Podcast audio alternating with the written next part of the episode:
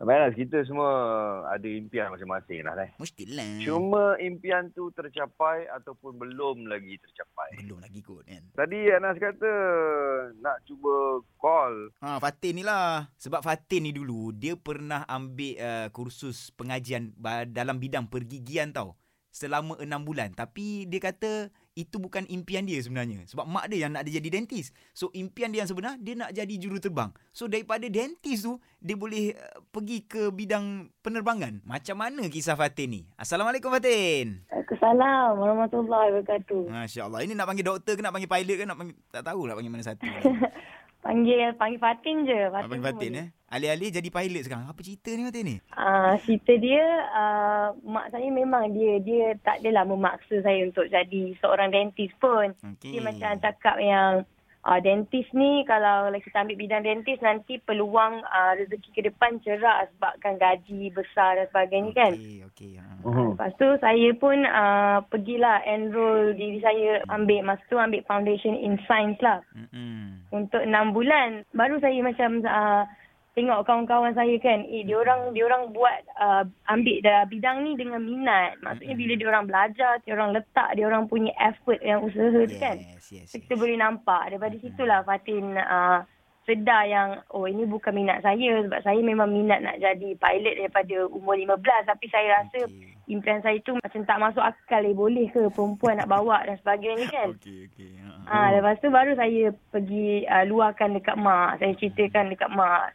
Selamat Alhamdulillah mak saya orang yang seorang yang sangat supportive dan dia senang untuk memahami kan. Alhamdulillah. Jadi saya pun nangis lah kat dia. Cakap lah mak Pati memang betul-betul nak jadi pilot ni mak eh. Ha, ha, ha, ha, ha, ha. Tak nak jadi dentist sebab itu bukan apa yang saya minat. Saya takut saya tak bahagia nanti. Amboi. Sebagainya. Tapi saya tak Oh. nak mak sedih. Tadi awak Ya. kata, kalau awak jadi dentist, mungkin awak tak bahagia. Hmm, hmm, hmm. Adakah awak jadi pilot awak bahagia? Wah.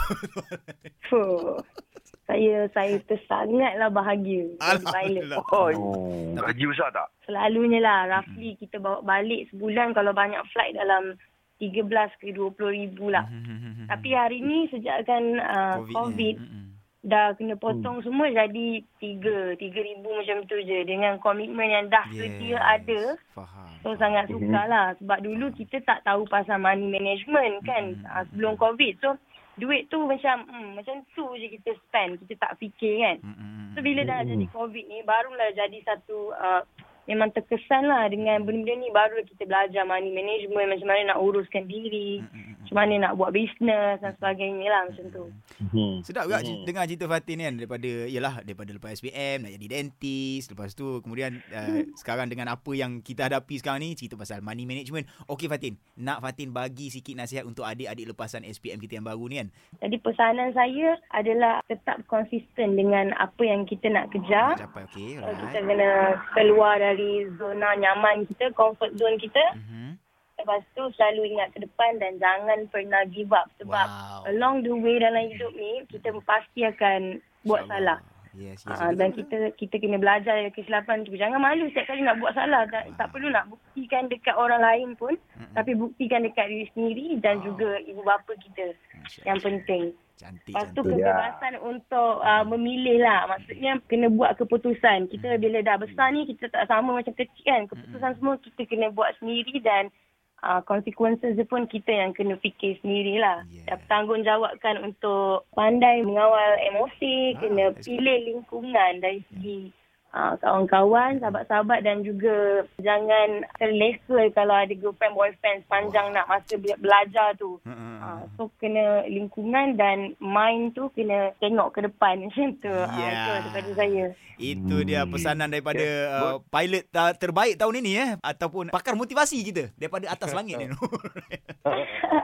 Boleh lah sedikit. Okey Fatin, thank you so much Fatin. All the best for you. Ha? Okay, thank you so much Anas dan Mawi No for your worries. time. Assalamualaikum. Waalaikumsalam warahmatullahi